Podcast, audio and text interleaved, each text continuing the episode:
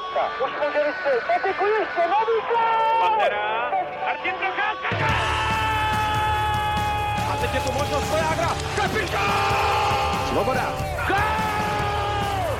Je to tam! Je to tam!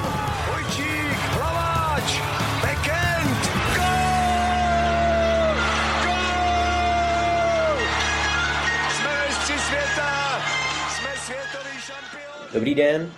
V NHL se blíží krátká přestávka v podobě utkání hvězd a tak nastal vhodný čas eh, znovu bilancovat dění v nejlepší hokejové lize světa.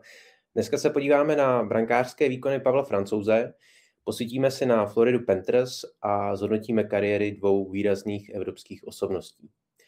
A o tématech dneska budou diskutovat novinář a podcaster Matěj Hejda Ahoj všem. a redaktor deníku Sport Jan Denemark. Čau kluci, dobré ráno všem. A od mikrofonu zdraví Tomáš Randa. Opět vysíláme živě jak na YouTube kanálu, tak Facebooku ČT Sport, takže se můžete zapojit eh, se svými komentáři a dotazy také vy diváci. No a dneska začneme u Pavla Francouze, který se po vleklých eh, zdravotních problémech vrátil do brankoviště Koloráda a hned se dostal do skvělé formy. Matěj, jak se ti líbí francouzové výkony po návratu i vzhledem k tomu, čím se musel francouz v těch posledních dvou letech projít? Tak já jsem v první řadě rád, že mu drží zdraví. To je, to je úplně to nejdůležitější, protože, jak jsi říkal, ty vleklý problémy už byly extrémní. Eh, V podstatě on jako rok a půl nechytal soutěžní zápas. Ta doba byla ohromně dlouhá. Vlastně, když si před Vánocema zahrál ten zápas proti Nešvilu, tak to byl fakt jako po roce a půl nastoupil v NHL. A já to beru tak, že pro toho sportovce to musí být neuvěřitelně těžký. Na druhou stranu si myslím, že, že je důležitý, že, že Pavel Francouz je takový, jaký je. Že si myslím, že zrovna jeho jako nej, nejpřednější stránka je ta jeho psychická vyrovnanost, ta síla, že on se jako úplně nehroutí z těch věcí. Sám to říkal v několika rozhovorech, že si samozřejmě potom zraní si pobrečí a tak, ale že má, má tu perspektivu, že ví, že třeba ve světě se dějou daleko jako hroznější věci a že ví, že to, to sportovcovo zranění a to, to původní, že ta, ta operace kyčlí, to samozřejmě pro brankáře eh, je obrovský problém, ale že on si prostě uvědomuje, má tu perspektivu a uvědomuje si, že, eh, že pořád je to jenom, že to je jenom zranění, že se jako nehroutí ten svět a myslím si, že díky, i díky tomu se s tím dokázal neskutečně vyrovnat.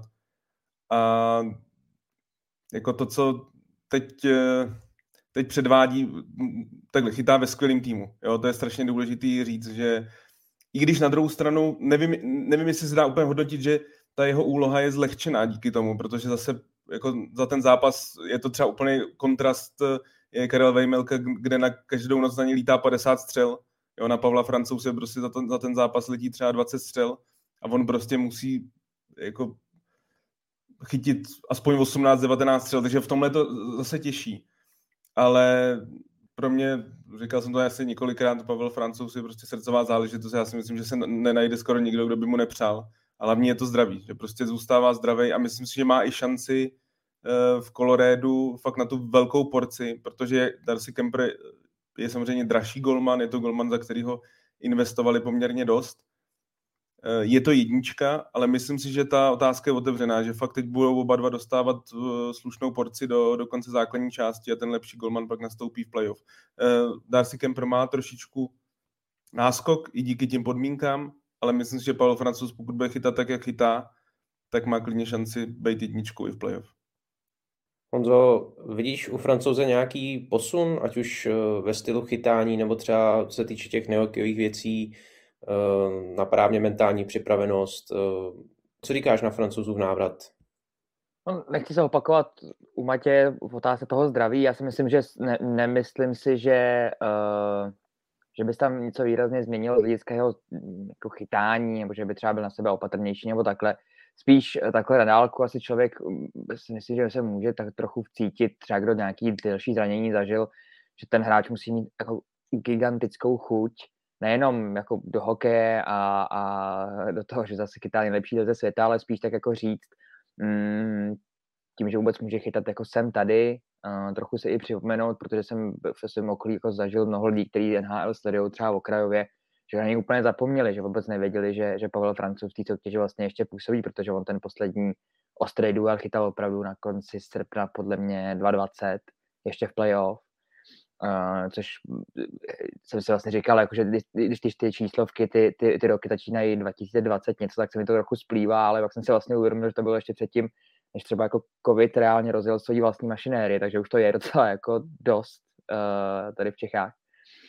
A takže já si myslím, že má jako obrovskou chuť uh, ukázat se vlastně paradoxně a, a podle toho ty výkony i jsou. Jasně, že chytá za super týmem, té situaci v tom, v té hierarchii v Coloradu je tom nelze než nesouhlasit s Matějem, ale uh, já takhle doufám, že prostě ty, ty vleklý zranění by si vybral natolik, že mu osud nadělí aspoň jednu příležitost uh, ve jako v top formě a v top zdravotní kondici absolvovat alespoň jedno, uh, jednu sezónu až do konce.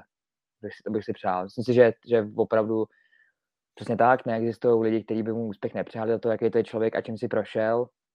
A, a právě především proto si myslím, že uh, kdyby se teďka v situaci ještě jaká nastala právě s Kemprem, který jako je taková rozporuplná posila zatím, takže by se mohlo ukázat, že kdyby zdraví vydrželo, takže by to mohla být jako fantastická pohádka až do konce, protože přesně chytá v týmu, který opravdu může myslet absolutně na vrchol.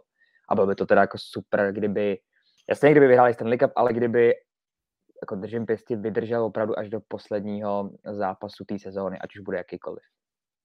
Z mého pohledu Pavel Francouz vždycky působil dost, dost klidně, sebejistě v brankovišti, ale mně možná přijde, že teď ještě daleko lépe čte hru, že ještě lépe uh, předvídá vlastně vývoj té herní situace, hlavně teda samozřejmě před, před jeho bránou, jak se bude vyvíjet. A jak už Matěj říkal, tak uh, Francouz musí většinou čelit uh, minimum střel, ale většinou to jsou zase gólovky. Teď možná slyšíte to vrtání tady u sousedu, takže já se omlouvám takhle i za sousedy, ale nedá se s tím nic dělat. Um, takže uh, francouz je většinou v té nevděčné roli, kdy uh, čelí skutečně těm velkým příležitostem soupeře, ale, ale přijde mi, že ještě, ještě sebejistější, ještě trpělivější v tom chytání a uh, vrátil se fakt ve skvělé formě. Matěj, je podle tebe to načasování návratu a právě i formy takovým dobrým předpokladem pro to, aby dostal od Avalanche uh, novou smlouvu, která mu končí po této sezóně? Se neodvážím odhadovat. Já, já doufám. Já si myslím, nebo je, je to poznat, uh, že je v Coloradu neuvěřitelně populární, že fanoušci ho fakt mají jako hodně rádi Což zase není moc překvapivý. Prostě Pavel Francouz je pro mě to jako unikátní sportovec svým způsobem, nebo unikátní hokejista. Přijde mi, že takových hráčů úplně už moc není. A takže fakt si myslím, že Colorado, pokud mu vydrží zdraví, tak, tak ho bude chtít podepsat už kvůli tomu, že prostě je to kvalitní golman, ale zároveň jako ho, hodně oblíbený. Já jsem říkal, že si myslím, že tady ta část, nebo teď, že se vrátil, je pro něj v podstatě možná nejdůležitější fáze jeho kariéry, protože ta, ta stopka byla tak strašně dlouhá, že on teď musí, musí dokázat, takhle zase, já si myslím, že prostě všichni vědí, že je dobrý golman, ale on musí dokázat, že vydrží zdravý. Což, jak jste třeba mluvili o tom stylu, u něj je hodně těžký, protože on má hodně agresivní styl v té bráně. Já nejsem nějaký jako brankářský expert, ale když se, jsem se třeba bavil s brankářskými trenérama, tak tím, že on je nižší brankář, není, není to takový ten 190, 195 cm, je, je, je menší, tak on musí být extrémně agresivní v té bráně. A to je samozřejmě extrémně náročný na, na kyčle, na kolena, na kotníky. S kyčlema měl ty těžké problémy před sezónou nebo v přípravném zápase si poradil ten kotník, s kterým měl i v minulosti problémy, když chytal v Rusku. To znamená, že jako ta náchylnost na zranění těch dolních končetin je u něj dost pravděpodobná na druhou stranu on se bez toho neobejde, on prostě takhle musí chytat prostě tím trochu jako, jak se říká, uh, nahrazuje to, že nemá tu, tu vejšku, tu, tu, jako, i tu šířku, že prostě není zrovna obrovitý golman.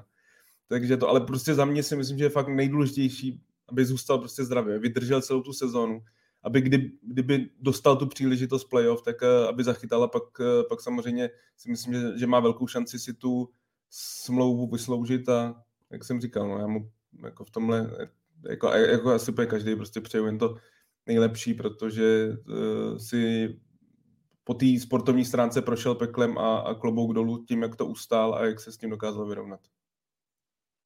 to můžu jenom skočit, skočit, jak jsi říkal Matěj, že na začátku, že je populární a tak dále, ale že takových hráčů moc není, tak jenom jsem moc nerozuměl tomu, jako, že těch hráčů takových moc, jako myslíš takhle populárních brankářů, nebo?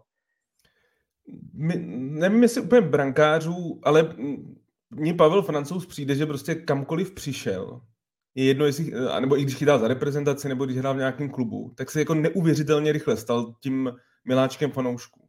Jasně, možná golman je taková specifická pozice, je to přece jenom jako individuální post trošku v týmovém sportu, že, že velmi často fanoušci mají rádi brankáře, ale Pavel Francouz prostě tou svojí otevřeností, upřímností v těch, těch rozhovorech si myslím, že si tu cestu k těm fanouškům najde asi dřív, než, eh, nevím, Jordan Bennington, který je prostě poměrně arrogantní golman, jo? nebo než, než než takový ty, nebo eh, Conor Haleba, který toho moc neřekne a když řekne, tak občas jako člověk kroutí hlavou. Jo, že, že ta jeho upřímnost a myslím si, že jako dovolím si říct i dobrý srdce, že to, že to, že to je prostě dobrák. A, a to, to, to, jako třeba teď, když prostě mu se povede zápas, tak ten ohlas na sociálních sítích Coloreda je prostě neuvěřitelný. Jako mu fakt všichni přijou. Je to daný samozřejmě těma zraněníma, že si prošel tím, ale zároveň si myslím, že, že ho prostě mají rádi, že, že, že on se jako nenutí, není to je to prostě čistě jako upřímný postoj z jeho strany a proto to soudím, že i tady v Čechách byl neuvěřitelně populární, dovolím si říct, že asi i v Rusku. Jo, já jsem jenom, jak, jak jsi říkal, že já jsem nerozuměl tomu, že takových hráčů je málo, ale jako s tím tím nelze než nesouhlasit. No. Je to přirozeně, vychází to z něj. Jasná věc. Ještě k těm smlouvám, nebo k té smlouvě, eh, tam bude zajímavé, že jestli se nepletu, tak i Kemprovi končí po této sezóně smlouva, takže skutečně asi bude záležet eh, na playoff eh, u obou. A asi bych se nedivil, kdyby, kdyby Colorado mm, dál drželo tuhle brankářskou dvojici, protože i právě do budoucna je otázkou, jak, jak Kemper, jestli se zvedne k těm výkonům, na které jsme byli u něho zvyklí v Arizoně, anebo jestli, jestli bude muset uh, francouz případně zaskakovat i v playoff. Um, Colorado obecně prožívá dobrou sezónu, tahalo šňůru 18 domácích výher. Posledně sice nestačil právě na Arizonu, ale jinak dál vládne západní konferenci. Honzo, jak bys uh, zatím zhodnotil sezonu týmu z Denveru? No, já řeknu možná blbý slovo, který úplně nebude charakterizovat to jejich současné umístění, jsou první na západě, ale možná trochu rozporuplný, rozporuplná, protože začátek sezóny byl takovej, řekl bych, podivný. Jako nebylo to tak, všichni typovali, že Colorado bude absolutní číslo jedna v soutěži a pro, pro Stanley Cup. Ten začátek možná nebyl až tak dominantní, jak se čekalo, bylo to daný i tím, že prostě bylo tam zranění, jako McKinnon byl mimo, Devon Taves byl mimo, který předvádí, předvádí úžasný hokej. A, a, a covid do toho promlouvá a tak dál, ale jako postupem času se te, ta síla toho týmu jako kdyby uh, projevovala, projevovala, projevovala víc a víc. A proto jsou jako i nejlepší na západě. Uh, já si myslím, že jako k tomu Colorado už těžký cokoliv říkat, protože v současné chvíli, přesně jak si říkal, že tam byla dlouhá série výher, tak oni jako jedou, když to řekneme podle plánu, no, že, že to, je, to je tým, na absolutní špičce s vynikajícíma hráčema, jak v útoku, tak v obraně. Jediná možná otázka může být u těch brankářů, kterých jsme se teďka, teďka, teďka dotkli. Nicméně to je věc, která je jako um, stejná pro všechny, uh, myslím, že favority, že, že pokud už teda ten tým hraje dobře, tak pokud se někde potom můžete zastavit s tím, že to je nějaký otazník nebo možná slabina, tak je to brankář, protože zkrátka, když ten první brankář přestane chytat dobře, no tak akcie toho týmu jdou jako rapidně dolů, což je stejný prostě pro všechny. Ale ukázali, nebo spíš mají štěstí i v tom, že v době, kdy, uh, což jim teda extrémně pomohlo, a myslím si, že se o tom bude ještě víc a víc mluvit do budoucna, že nesku, vlastně životní sezónu zažívá na zem kadry, který, když uh, McKinnon byl právě mimo, tak naprosto chytil svoji příležitost a, a i když se McKinnon vrátil, tak většina lidí očekávala, že no, tak dobrý, tak ten půjde dolů. Není to tak, ten frajer vybírá tři body na zápas a jak říkám, životní sezóna. A jsou tam asi, kde jsou přesně podle očekávání, takže takže bych to možná trošku pozměnil, když te, teďka poslouchám, když mluvím na hlas, že začátek byl rozporuplný, ale celkový to věznění v současné chvíli je, že se jede podle plánu. A, a je podle mě těžký vypíchávat uh, nějaký, nějakou věc, která by pro ten tým byla slabinou. možná, když jako už člověk pak hodně šťourá, tak, tak uh, horší oslabení třeba. Um, ale to už je takový, že člověk musí hledat na sílu, aby něco našel. Jako, takže, takže jedou, jedou podle plánu a, a totální favorit soutěže v současné chvíli. Matěj, ty bys našel nějakou, nějakou další slabinu, nebo ten tým je aktuálně perfektní?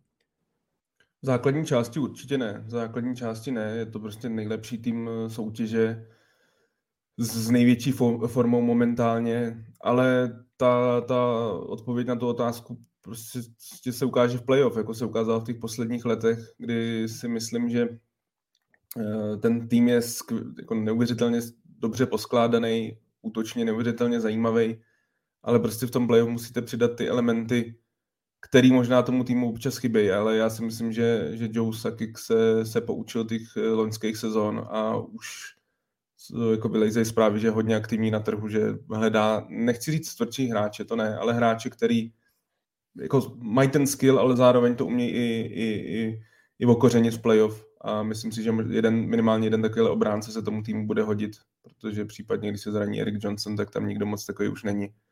Jsou to všechno jako neuvěřitelně skvěle bruslící, rychlí uh, beci, což je samozřejmě dneska koření hokeje, ale ten element navíc tam je potřeba přidat. Uh, dojeli na to v té loňské sezóně, v té v tý, v tý sérii z Vegas, kdy Vegas je prostě přetlačilo. Vegas není lepší tým, ale, ale, ale silnější tým, který je prostě přetlačil a Colorado na to nemělo odpověď.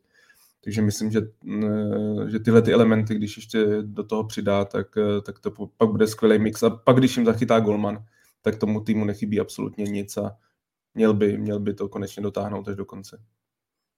Já jsem osobně zvědavý na to, jak eh, Colorado zareaguje v těch zápasech, ve kterých se mu nebude dařit střelecky, protože eh, Colorado se hodně spolehá na to, že prostě přestřílí eh, soupeře klidně 7-4 a podobně, ale v těch těsných zápasech se bude muset ukázat ta obrana a uvidíme. No posledních eh, týdnech eh, se Colorado dařilo vyhrávat i ty, i ty těsné zápasy na málo střelných gólů, takže uvidíme, jestli si tady to dokáže přenést eh, i do playoff.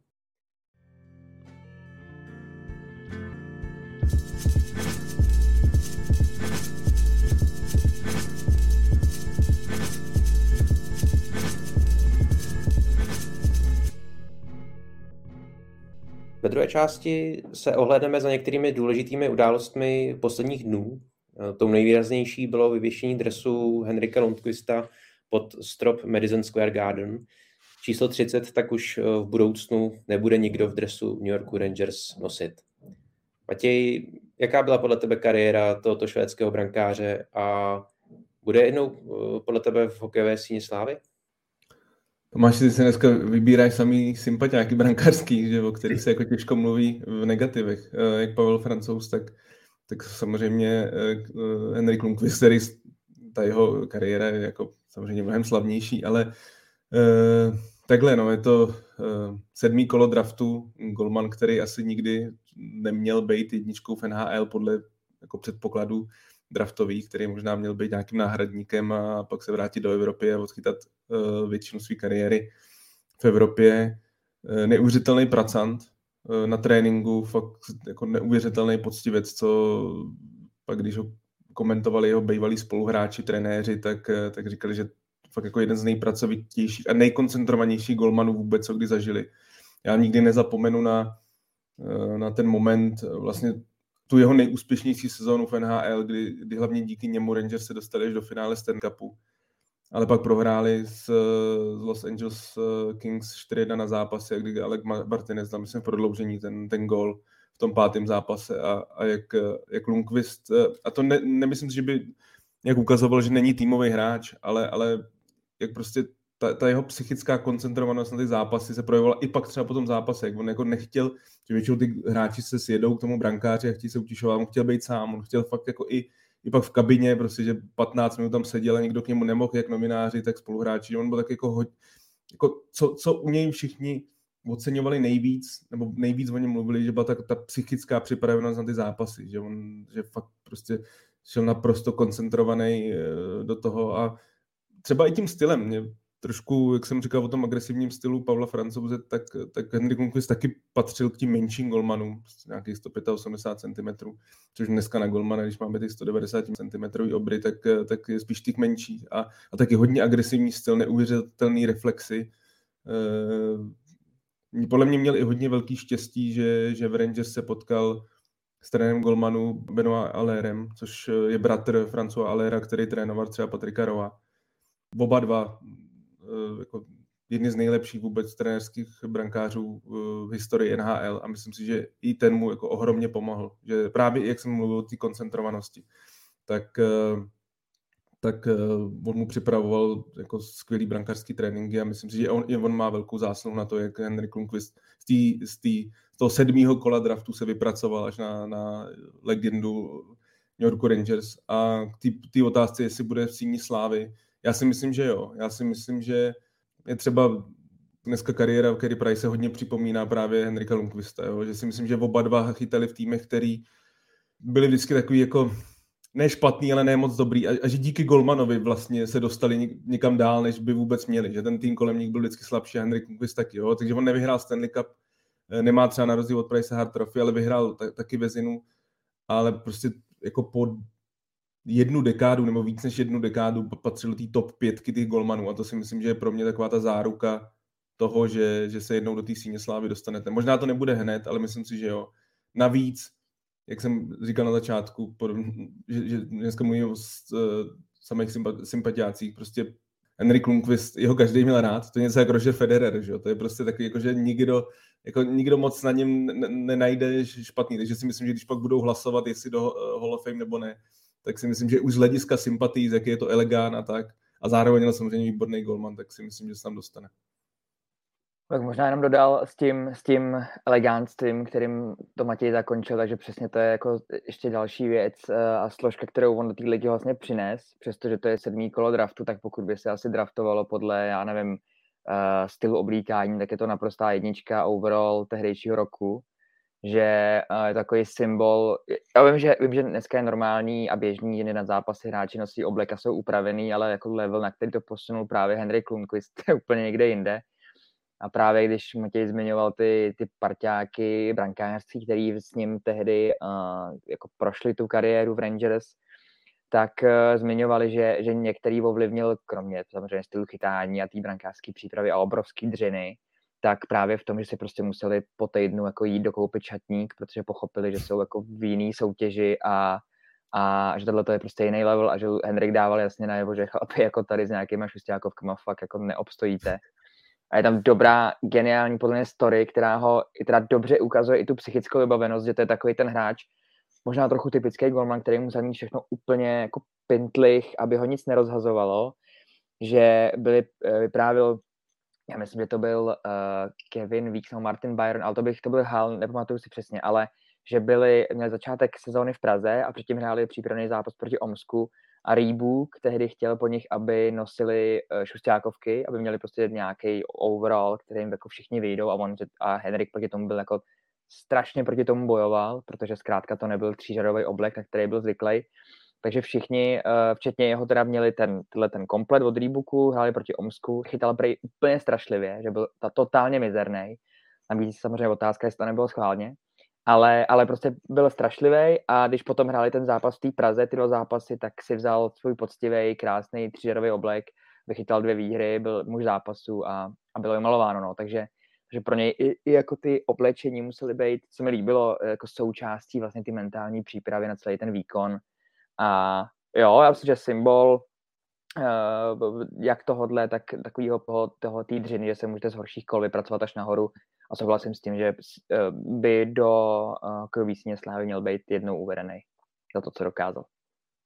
Já si spíš jenom otázka, že kdy to bude, jestli, jestli to bude jako relativně brzo, anebo spíš si bude muset počkat, protože těch, těch čekatelů a možná i úspěšnějších uh, hráčů Eh, je tam v té frontě víc, ale myslím si, že časem eh, se Lundqvist eh, do síně slávy dostane a nic na tom nemění právě fakt, že, že Stanley Cup nezískal těch hráčů, je ostatně celá řada. a on skutečně mezi brankáři, hlavně těmi evropskými, eh, vyniká, takže eh, ať už se týče eh, počtu vítězství, tak i tím, že vlastně skutečně zanechal velkou stopu jako Evropan v tak tradičním klubu, jako jsou Rangers. Já si pamatuju na ty začátky, pro mě to nebyl nějak zajímavý brankář. Rangers procházeli tou, tou obrodou, Eh, po té eh, velké výluce, ale skutečně Lundqvist se vypracoval v perfektního golmana a i na té mezinárodní úrovni potom v reprezentaci prakticky neměl konkurenci. Když přijel na mistrovství světa, tak to byla záruka eh, jistoty, takže skvělá kariéra. Jsem zvědavý, jestli, jestli třeba šestorkin naváže na něj, protože ten se teď ukazuje, že by to mohla být dlouhodobá jednička pro Rangers, ale uvidíme. Tím druhým oslavencem byl Sergej Zubov, kterému se stejné pocty, tedy vyvěšení dresu pod strop haly, dostalo v Dallasu, eh, kde vyvěsil jeho dres číslem 56. Honzo, co si v souvislosti s kariérou tohoto ruského obránce v NHL vybavíš nejvíc? Ale si dobrou, dobrou cigaretku, Eh, krádež v Ostravě 12 korun z platební karty a, a potom nějaký hokejový výkony. No. A myslím, že, že jak tady Matěj zmiňoval, že mluvíme jenom o sympatiácích, tak přišel jeden, který v posledních, řekl bych, týdnech a měsících tak úplně do této ty kolonky nezapadá. Ale za to jeho hokejovou kariéru to samozřejmě něco jiného. Ale je pravda, že jak to je hráč, který zakončil kariéru už před, del, před delším časem, a já jsem mladší ročník, takže ne, jako viděl jsem ho především na mezinárodních akcích, ale vím, že byl vyhlášený tím, že měl vynikající výkony i přesto, jakým způsobem ta jeho životospráva byla vedená, že opravdu jako byl schopný denně stáhnout krabičku cigaret a furt stejně hrát na absolutním vrcholu. A pak samozřejmě, jak jsem zmiňoval, tady tu, tu krádež, jo, která se stala teďka v loňském létě, že nějaký chlapík v Ostravě ukradnul platební kartu a v dresu Sergeje Zubova vybral 12 korun z bankomatu, nebo prostě zaplatil 12 korun uh, někde na, na pumpě, to přišlo naprosto geniální. Ale, ale ne, jako klobouk dolů, no je to taková ta první vlna ruských hráčů po, po uh, pádu železní opony, která se v úvodovkách navalila do, do zámoří, dokázal se prosadit, věřím, že to museli mít, museli mít lety, lety chlapíci neskutečně těžký. A, a, a on je přesto nejen, že se dokázal prosadit, ale byl jako absolutním králem, že jo, tehdy Dallasu, a myslím si, že možná se, nechci se splést, ale myslím si, že je do dneška druhým nejvíce bodujícím ruským obráncem mm, pojď po Markovi nebo Gončarovi, ale prostě druhý nejlepší, což jako vypovídá o jeho extrémní kvalitě. Má Stanley Cup, v Sídní Slávy už uvedený je, takže tam jako není moc e, co, co vymýšlet s tím, že proč by si třeba ve vyřazení dresu Dallasu nezasloužil. No, moc takovýchhle osobností uh, za poslední dobu nemělo. Takhle výrazných nejenom na ledě, ale i mimo led, jak jsem říkal. A snad jenom, že samozřejmě pro český fanoušky v posledních týdnech je spojený spíš trošku s tím, s tím nešťastným odletem těch, těch juniorských hokejistů, ale to samozřejmě patří do jiné kolonky, než to, co dokázal při své kariéře v NHL, takže, takže to bych to asi by bylo nefér to tady tímhle tím jako nějak rámcovat. Naprosto zasloužený vyřazení drezu, tím bych to asi, asi schrnul. Já to mám podobný pohled, asi to nikdy to nebyl jako nějaký můj nejoblíbenější hráč, nebo že by patřil mezi mý oblíbence. Zároveň, ale na druhou stranu, jak jsi zmiňoval ty, ty ruský obránce, tak, ehm, tak si myslím, že vůbec historicky jako je to fakt tý top trojce eh, ruských obránců v historii. Že si myslím, že Fetisov, možná, možná Gončar, že to jsou takový, a asi možná Andrej Markov jsou tři, čtyři beci, který jsou na té podobné úrovni jako Sergej Zubov. Eh, je samozřejmě taky velký ocenění to, že vyhrál dva Stanley Cupy s dvouma jinýma týmama, byl velkou součástí New Yorku Rangers tehdy, když vyhrál ten dlouho očekávaný Stanley Cup. Takže jako ta, ta hokejová kariéra fenomenální po zásluze v Síní Slávě. Já se přiznám, že jsem i čekal to vyřazení v Dallasu dřív, protože samozřejmě Dallas Stars nemají zase tak dlouhou tu historii po tom, co jsem přemístil z Minnesota, tak, tak jsem si jako říkal, že těch, těch hokejových legend za stolik nemají, že možná to přijde dřív. Ale říkám, klobouk dolů před jeho kariérou, ale, ale taky, taky, jsem měl, taky jsem měl asi oblíbenější hráče. Mě v souvislosti se Zubovem vždycky zaráželo, že ať už teda Rangers nebo potom uh, Penguins uh, si ho nepodrželi, protože v obou těchto štacích uh, byl, byl dost krátce, za Rangers odehrál tři sezóny, v Pittsburghu byl rok, potom přešel do Dallasu a tam už uh, pochopili, že teda, že tohle obránce si mají nechat a, a byl nedílnou součástí té, té vítězné osy Dallasu dlouhé roky, takže pro Dallas dobrý úlovek v, v polovině 90. let a málo kdo asi teda očekával, že, že vydrží v Dallasu tak dlouho, ale skutečně on se tam zabydlel a byl pevnou součástí té, té úspěšné dynastie nebo respektive toho úspěšného týmu. Zmínit se musíme i o Keitovi Jendlovi, eh, protože NHL má v jeho osobě nového železného muže. Eh, obránce Philadelphia nastoupil v utkání proti New York Islanders k 965. zápasu základní části v řadě a překonal tak dosavadní rekord Daga Jarvise. No, jinými slovy, Jendl skoro 13 let nevynechal ani jeden zápas. Co na tento počin říkáš, Mati? No je to neuvěřitelný, no. je to, um, takhle, tak prostě hokej je uh, kontaktní sport, uh, i když asi už ne tolik, jako, jako býval v minulosti, ta, ta tvrdost se trochu vytrácí, ale pořád zase se zrychluje, samozřejmě se to extrémně zrychluje, takže ty srážky pořád hodně bolej. A, a ne, nevynechat zápas je musíme mít velký kus štěstí, to je jako jednoznačně, jak jsme tady mluvili o Pavlu Francouzovi, že nechytal roka půl, tak tady to je prostě jako když, když nevynecháte ani jeden zápas. Na druhou stranu, já jsem nutno podotknout, že třeba té loňské sezóně na začátku sezóny Florida, nebo coach, eh, coach Floridy tehdy ho jako nechtěl nasadit do zápasu, měl být uh, zdravým náhradníkem a, a tým se za něj vyloženě postavil právě kvůli téhle sérii, že prostě věděli, že měl v tu dobu, já nevím, nějaký 900 zápasů nebo 890 nebo tak a že má šanci jako překonání téhletý mety a stát se rekordmanem, tak, eh, tak se jako za ní postavili a jen hrál kvůli tomu, že možná by v podstatě byl asi na, hra, na hraní sestavy, nebo by se prostě zkrátka ní nevyšel. Je, jako je to obdivuhodný počin, na druhou stranu už jsem zaz, jako viděl nějaký ohlasy, jestli díky tomu si zaslouží síní slávy, tak jsem říkal, jako, že byl to, svýho času to byl velmi dobrý ofenzivní obránce, myslím si, že ty, ty nejlepší leta už má dávno za sebou, že ve Filadelfii která sama nehraje moc dobře, je, je, je prostě už je takový jako doplněk, už to prostě není nějaký dominantní hráč, nějaký uh, hvězda na, na, na přesilovku.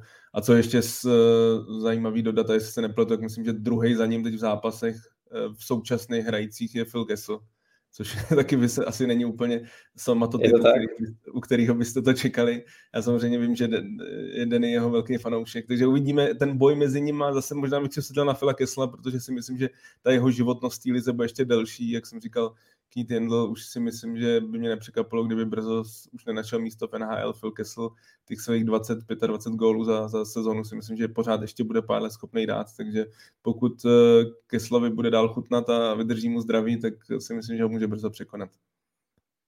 Já jsem v souvislosti s tím letím čet, že, že Kessel tam byl nějaký gif jeho a když máš to, kde tu energii brát, no tak hraješ, že jo. To tak jednoduchý to je.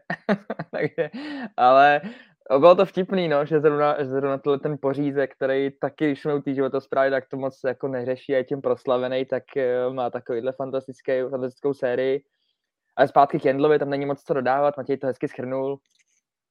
Zvěstivo, Syně Slávy, to je, to je stesný, samozřejmě to je, to je nonsense, jako jenom kvůli tomuhle, uh, nebo v úzovkách, jenom kvůli tomuhle počinu, jako samozřejmě 13 let bez, bez přestávky, to je jako ne, nevýdaný ale uh, myslím si, že to může být podobný jako třeba v případě, uh, že v těch situacích to tak je a je to dobře, třeba v případě Tomáše Plekance nebo Patrika Marlova, že, že víceméně toho borce, ty týmy, třeba který tehdy se bavím tady o těch dvou útočnících, angažovali právě kvůli tomu, aby třeba ten milník dosáhnul v jejich drezu, kde tu největší část kariéry třeba odehrali, že Tomáš Plekanec tisíc zápasů, Marlo samozřejmě těch, ten rekord těch odehraných zápasech, tak tady to je samozřejmě podobný, že když už ten hráč je takhle daleko a je zdravý, no tak ukončit to healthy scratchem, uh, tu sérii je takový, uh, no člověk se nad tím prostě zkrátka zamyslí, no, přistupuje se k tomu hráči jinak ale pochopitelně mm, je, je, je fajn, že se Tome zmínil těch, tě, ty, ty roky, no, protože jako pro člověka, který je mimo to, takže nějaký počet 900 něco zápasů, dobrý, OK,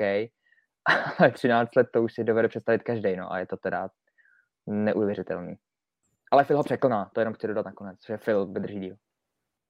Já si hlavně myslím, že eh, Phil jako se když tak schová někde v rohu, nemusí prostě Eh, blokovat střely, jako Jendl nesráží se zrovna dvakrát, takže i co se týče toho, té zdravotní stránky, tak asi Kessel v tomhle by má jako větší předpoklady k tomu překonat a navíc ztrácí na něho asi nějaký 20 zápasů, takže tam si myslím, že asi potom eh, to bude otázka času.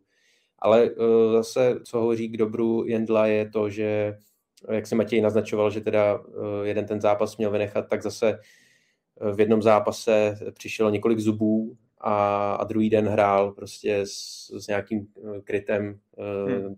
čelisti, takže evidentně tvrdý chlapík. Myslím si, že je i zajímavé to, že Jendl vlastně vystřídal čtyři týmy.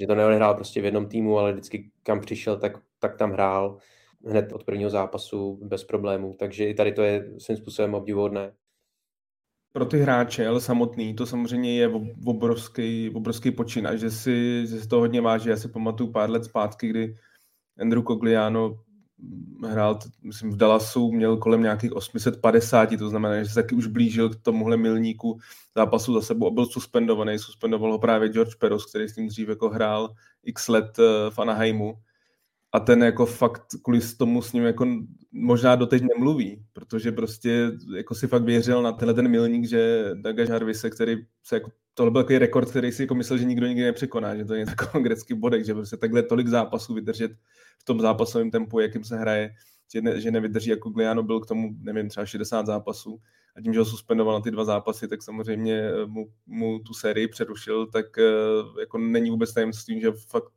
ty hráči, že, že nějak hráči snad volali, jako spoluhráči Kogliana volali prostě na disciplinárku, ať to zrušej, to zrušej, že prostě nemůžou takhle. Takže je vidět, že mezi těma hráčema to eh, jako je hodně ceněný a, a, a má to svoji váhu. Teď mě ještě napadá u Jarvise tam ještě perlička, že on uh, odehrál v NHL 964 zápasů. To znamená, že on nastoupil do prvního zápasu v NHL, odehrál všechny a potom skončil. To, tohle mě ještě teda zaujalo, že to je taky vlastně asi neopakovatelná záležitost, uh, kdy vletíte do NHL jako nováček a vlastně bez, bez přestávky odehrajete kariéru. No ale tak řídil se Kesslovým pravidlem, no. Když víš, kde brát energii, tak hraješ. Jako.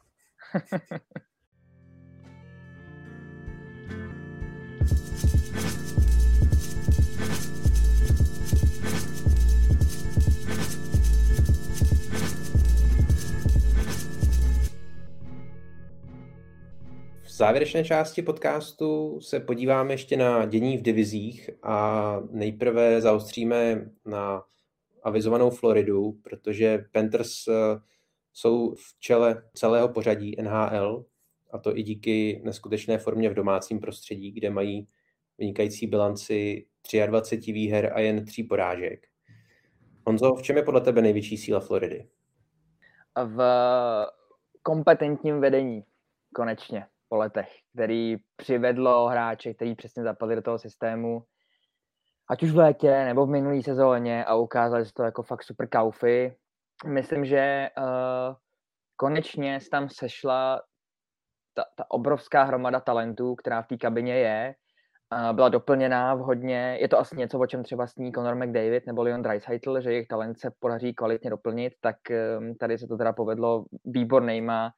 Uh, teďka se ukazuje teda výbornejma um, tahama kdybych měl zmínit, tak ono už, eh, nebo nějaký jména, tak třeba, jako jsem řekl, Sam, Sam Reinhardt, eh, Sam Bennett, Anthony Duclair, Brandon Montour, to jsou všechno jako borci, kteří přišli uh, v určitých fázích své kariéry z prostředí, kde se jim ne tolik úplně dařilo, přestože to byly třeba u Reinhardta, to byla dvojka draftu. No a v teplém prostředí zkrátka kariéru oživili natolik, že uh, hrajou teď tak, jak hrajou.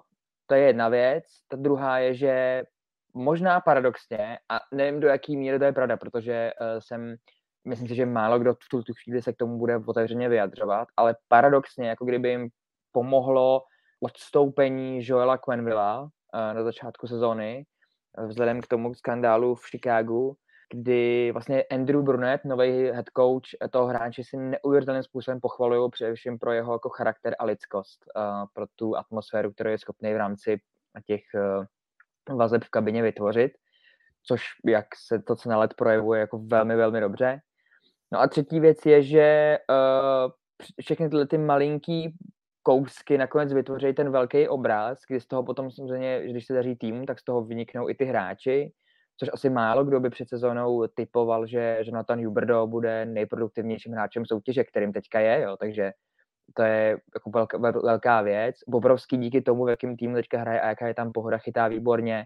Takže ono potom jako je těžký nějakýho toho hráče uh, jednoho vypíchnout, že to je um, ten důvod. Já si myslím, že to je právě začalo to u toho vedení, pak jako některé věci, které nemohly ovlivnit, se stály třeba s tím trenérem a, a paradoxně jim to pomohlo. A ta poslední věc je, když jsme tady, je dobře, že jsem se bavil na začátku o Coloradu, protože si myslím, že Florida z hlediska jako síly v obraně a v útoku je na tom, a možná je to trošku kacířský názor, protože Colorado, Colorado je opravdu jako jednička posledních let uh, hlediska jako fanoušku a síly, ale že Florida na tom není vůbec jako o moc hůř, na tom jsou jako podobně, možná líp v současné chvíli, vedou prostě celý, celou soutěž.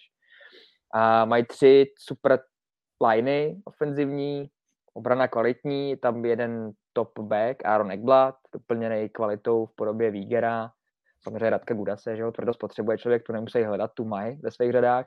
No a samozřejmě je to stejně jako všude, že ten tam je otazník toho brankáře, který který člověk netuší, jako jak tady v tom případě bude obrovského, ale myslím, že mají potenciál a sílu po těch letech, kdy doufali, že už tenhle ten rok bude jejich, a kdy se tam objevovali hlášky, jako třeba u Barkova, že už žádný výmluvy, teďka prostě jdeme na úspěch, tak teď teprve dospěli do té fáze, že ano, teďka ten úspěch je reálný.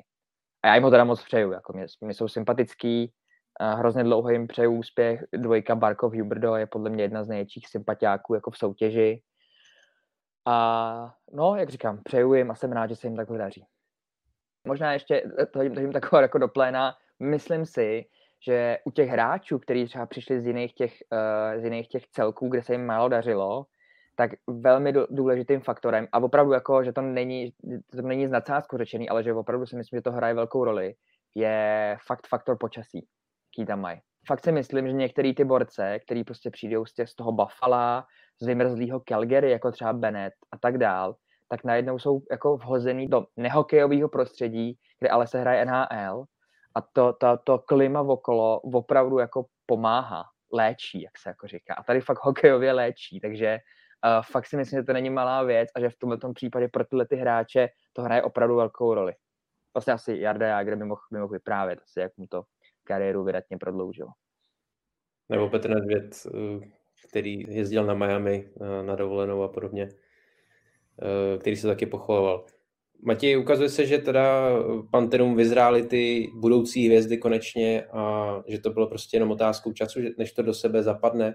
I vlastně v kombinaci s tím, co říkal Honza, že někteří hráči, kteří postupně v těch posledních letech přišli, tak se tam neuvěřitelně chytli. Bennett letos už přes 20 gólů, Dukler, eh, nechtěný hráč, eh, pendloval z jednoho klubu do druhého, teď se zase chytil.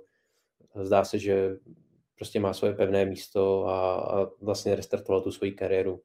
Jak ty to vidíš? Dozráli, na druhou stranu já už si myslím, že už jako pár let, jako oni hrajou na elitní úrovni, že Barkov Hybrdo to není jako otázka letošní sezóny, že to už je dvou, tří let minimálně. A víc se přikláním k tomu, co říkal Denny úplně na začátku, že že ta práce toho managementu je podle mě jako to nejdůležitější, co ten tým takhle posunulo. Oni vlastně paradoxně, kdy, když generální manažer byl Zito přišel na Floridu, tak uh, oni v podstatě sebrali všechny hráči, který nikdo nechtěl. Jo? Že oni prostě, pobr- že třeba Gustav Forsling je hráč, který byl na waiveru a dneska je to top 4 back toho týmu, který hraje přes 20 minut na zápas. Oni si ho vzali z waiveru.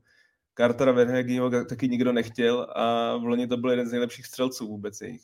Jo, že oni prostě pozbírají obrovský množství Alexandra Wemberga, který byl vykoupený ze smlouvy z Kolumbusu, tak loni prostě měl nějaký obrození na Floridě, teď ho draze podepsal Seattle.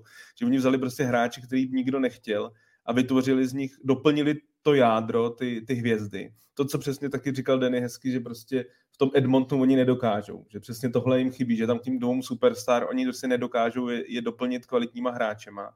Tak Florida prostě na, fakt podepsal třeba 15 hráčů.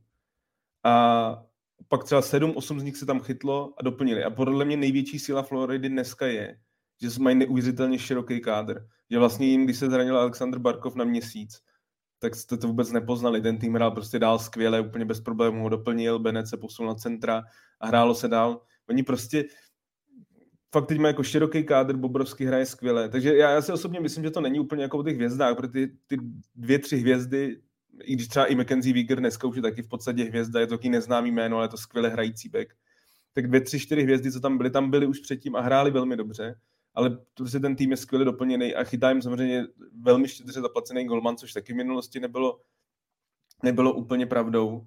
A ještě k tomu počasí, já jsem u tohle trošku jaký, uh, myslím si, že je to paradox, protože když se dneska podíváte na hokejovou mapu, tak moje, moje srdce hokejový pláče, protože prostě nejlepší hokej se hraje na jihu, že Florida, Tampa, Carolina, eh, Vegas, jo, Colorado je jediný takový jako ve prostřed USA, ale jinak všechno to jsou prostě jižní, jižní týmy ale myslím si, že v minulosti to tak úplně nebylo. Jo? Já vždycky o Floridě mluvím, že ona díky, nebo po Floridě jako státu, že to tam samozřejmě mají ty týmy hodně velkou výhodu v, ty, v těch, těch daních, že přilákat tam ty hráče je výrazně jednodušší, ale na druhou stranu, když jsem se třeba v minulosti bavil s Radkem Dvořákem, tak říkal, že naopak často jako to, eh, to ta Florida a to teplo spíš, spíš bylo jako negativum, že ty hráči tam fakt brali jako tak hodně na pohodu. Jo? Že tam prostě šli dohrát kariéru, že tam chodili ty staříci dohrát tu kariéru, nebo, nebo ty mladí, když tam byli draftovaní, tak si říkali, ježiš, to je pohoda, tady v žabkách jdu prostě do haly.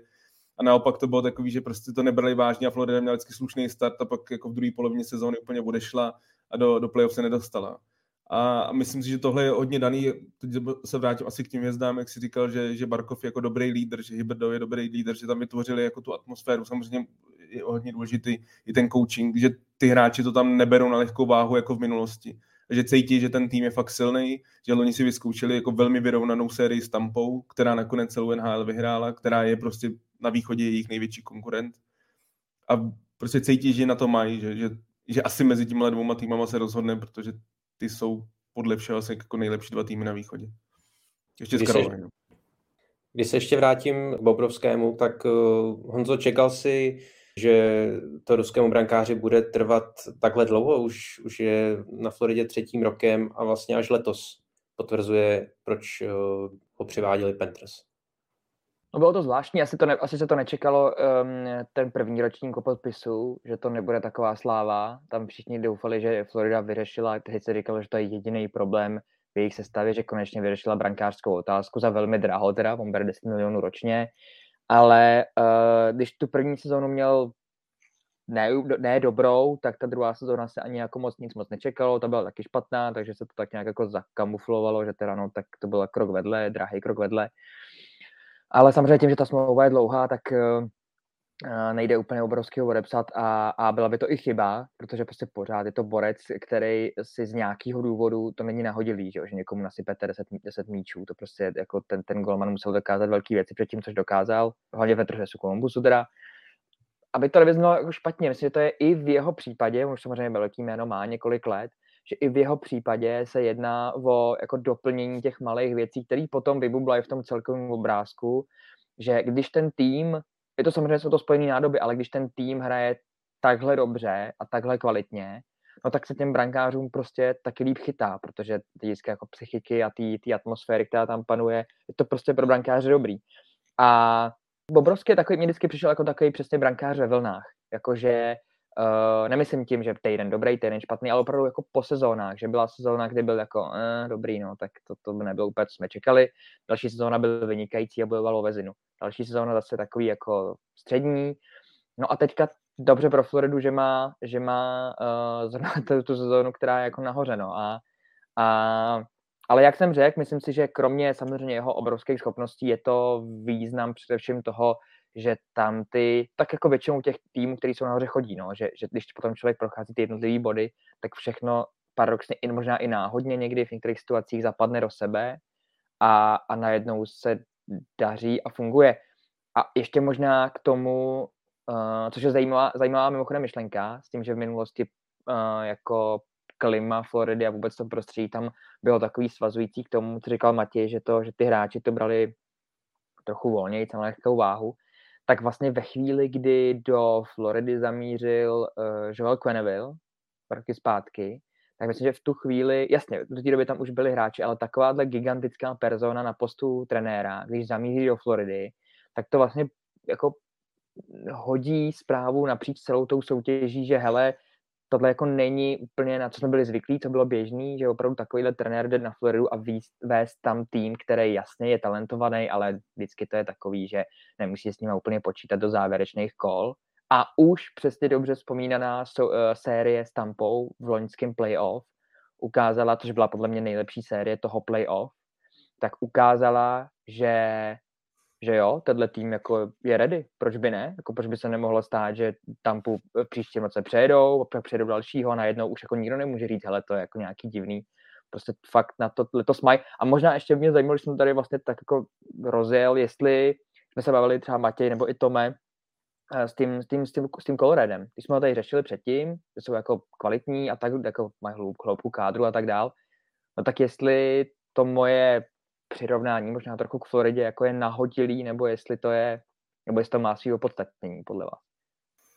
No, a, a jako je to podobný. Já si myslím, že, že Colorado toho talentu má ještě jako víc, jakože těch top hráčů, jakože ano, Nekblad je samozřejmě skvělý obránce, ale že prostě Kel Makar je jako někde, někde, někde jinde z toho ofenzivního hlediska. Na druhou stranu já si myslím, že třeba v tom playoff ten Aaron Ekblad může být platnější než, než Kel Makar, že prostě ten styl toho playoff hráčům jako Makar prostě úplně nesvědčí, že jak, jak jsem mluvil o té tvrdosti, tak, tak Ekblad se jako se svojí velkou postavou se s ním jako daleko líp srovná. Ono taky není jednoduchý v tom playoff, když prostě na vás najíždí ty, ty útočníci soupeře a trefují vás, nebo trefují ty obránce jako při, každým, při každý rozehrávce, tak, eh, tak eh, to jako ustát. A jako podobnosti tam jsou, jsou to prostě jako momentálně jedny z největších favoritů. Já jsem, že už loni jsem říkal, že si myslím, že Colorado vyhraje, nezvládlo to, věřím, věřil jsem i letos, že si myslím, že ten talent to nakonec jako dokážou, ale potřebují doplnit. Je pravda, že asi Florida jako možná doplňovat nebude, jak už jsem tady naznačoval, že má, má strašně široký kádr, já si, já si jako nemyslím, že mluví se, mluví se teda o jednom obránci, jako mluví se o tom, že bych chtěl ještě jednoho beka, ale nevím, jestli to úplně potřeba. Mně přijde, fakt ta šířka toho kádru je jako ještě větší než u Coloreda, si myslím, že jako tam je víc asi ten talent a tady je ta, ta, ta šířka, to je podle mě jako jejich největší síla. Že oni fakt prostě všechny ty čtyři liney jsou prostě kvalitní, eh, šest dobrých backů. Jo, i kdyby třeba Bobrovsky se zranil, tak prostě Spencer Knight jako vycházející hvězda. Já vím, že nemá zrovna úplně jako unikátní sezónu, že když chytá, tak to není to, ale prostě to si myslím, že ten, ten kluk už si prošel taky hodně že má fakt velký talent a, a že si myslím, že by i on jako se s tím dokázal, že by, že by to dokázal zvládnout tu situaci. Takže v tomhle, třeba na tom brankářském postu uh, si myslím, že je Florida jako rozhodně na tom líp. Ale zase, zase východ taky nebude jednoduchý. Já prostě pořád tam jako ohromně věřím. Prostě to strašně vyzrálej tým, který jako vůbec nikam neodchází a Karolina vypadá taky skvěle, takže uvidíme. Já to vidím hodně podobně. Bude vlastně zajímavé, jestli třeba nedojde k, eh, k repríze finále z roku 96 v tomhle případě, eh, kdy teda Colorado eh, porazilo Floridu. Ta cesta je ještě dlouhá, je tam hodně podobností, oba, oba týmy jsou hodně ofenzivní, dávají strašně moc gólů. Florida se teď ještě, ještě, ještě vlastně přeskočila v tomhle Colorado, mi přijde a nejenom teda na základě teda těch, těch výprasků, které jako už těžila soupeřům, kde dávají 8-9 gólů za zápas. Ale vlastně možná i ta obrana. Možná u Floridy je taková, řekl bych, kompaktnější, že Colorado má víc do té ofenzívy, ale uh, ty beky, ale uh, pak ta, Florida se o tom přesvědčila v playoff, že, že rozhoduje, uh, rozhoduje obrana.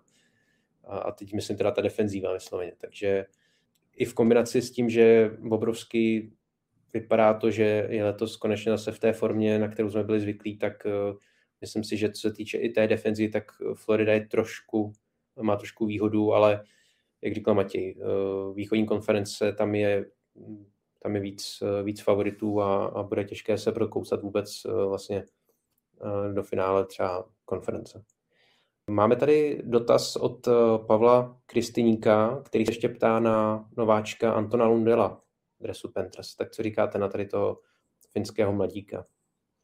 My jsme vlastně nezmínili, viď? Antona, lídra třetí formace.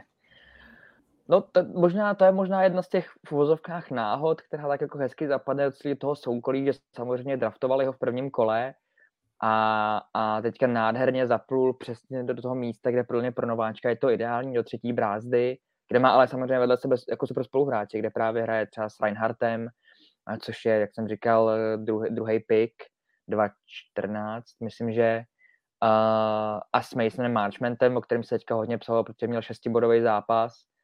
Uh, takže jo, já už se o, tom, o něm mluvilo na, na uh, juniorském šampionátu 2021, kde Lundell uh, na jeho hru tehdy šly absolutně fantastické reference, že teď už to je hotový hráč NHL a, a, a je, odpověděl, odpověděl letošní sezóně, že je, nováček měsíce ledna, klobouk dolů, no. Jakože co týče jako toho přísunu, to mnoho týmu nemá, že jo, který jako míří vyloženě takhle a hrajou takhle a míří na vrchol, tak nemají takovýhle doplnění jako mladým hráčem s takovým talentem do toho kádru a že by mu ještě dávali takovouhle příležitost. V Floridě to mají, tam to opravdu to všechno teďka sedlo, no. I dobře pro Lundela teda samozřejmě.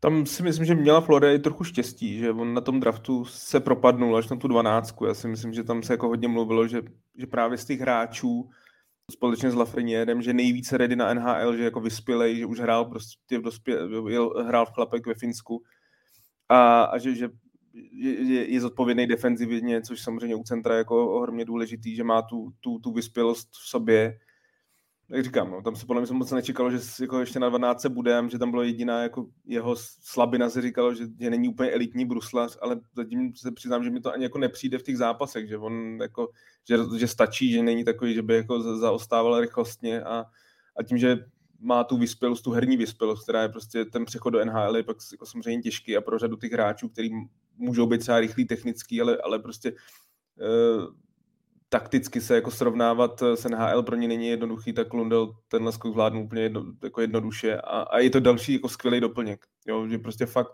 Florida má prostě i díky němu prostě čtyři kvalitní liney a, a, a vypadá skvěle.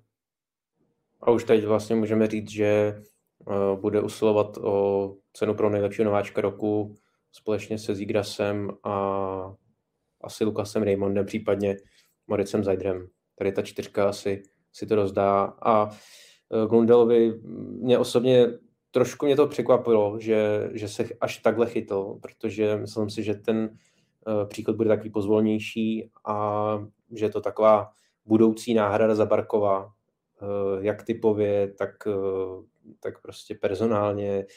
Finsky. Finsky samozřejmě, ale evidentně teda trefili jackpot. No a když eh, jsme se bavili o eh, té konkurenci eh, na východě, tak konkrétně v atlantické divizi to vypadá na duel o ten divizní titul právě mezi Floridou, Tampou, v zákrytu ještě Toronto. Komu věříte nejvíc na ten divizní titul po základní části? Možná bych ještě dodal ještě pod dotaz, jak moc důležité to bude právě pro to nasazení do playoff. No ona celkově, ta východní konference už je tak nějak jako rozhodla, že máme půlku sezóny a víme, jakých 8 týmů bude nahoře, jaký, jaký týmy eh, budou vyprodávat, takže tam spíš se jako vlastně bojuje jenom o to nasazení. No. Eh, já si myslím, že pro tyhle, pro, když se bavíme z toho, z toho, z toho floridského pohledu, tak si myslím, že to oni nechtějí narazit na sebe. Že prostě Tampa nebo nechtějí hrát s Floridou a Florida nechce hrát s Tampou. Že si oba přejou prostě, že chytnou Boston nebo, nebo Toronto, který prostě myslím si, že je o stupeň jako níž. Jo, že třeba Toronto stačí tou ofenzivní silou, ale myslím si, že eh, prostě dozadu není tak kvalitní a dokonce si myslím, že třeba Florida by je přestřílela. Jo, a právě tou šířkou toho kádru. Jo, díky, díky tomu, že ten třetí, čtvrtý útok dokáže dát góly, to si myslím, že u Toronto úplně bych si nebyl jistý. A, a, a, Boston, a Boston si myslím, že je slabší tým. Boston si myslím, že Boston podle mě všechno sá, bude sázet ještě na tu jednu kartu, že prostě s těma staršíma hráčima to ještě zkusí a, a, a bude doplňovat, bude potřebovat, což zase u té Floridy si myslím, že vlastně ani nepotřebují nějak doplnit, takže m, mm, asi jde jenom o to nasazení, no, jako je to, bude to, bude to, budou to jatka, jako na tom východě to fakt budou jatka, ty, ty, že jako ty silný týmy se budou vyřazovat, myslím, že ty série už v tom prvním kole jako budou na východě výrazně zajímavější, protože bereme, že ty týmy se fakt jako můžou od teďka připravovat na playoff, jako pilovat, co jim chybí, nebo jasně není to 100% rozhodlý, ale ten, ten východ fakt se tam od to to zrno od plev, jak se říká, se oddělilo strašně rychle. Já si snad nepamatuju sezónu, to, ten západ z toho pohledu fanouškovského. Já se přiznám, že dneska se dívám v podstatě jenom na západ, že mě zajímá, jako tam ta bitva o to playoff je mnohem zajímavější. Na východě je to jako v podstatě rozhodlý. Matěj se z toho vyklouznul, viď? Neřek, neřek kdo vyhraje mm. uh, tuhle divizi. uh, no, vyhraje Florida. Mm.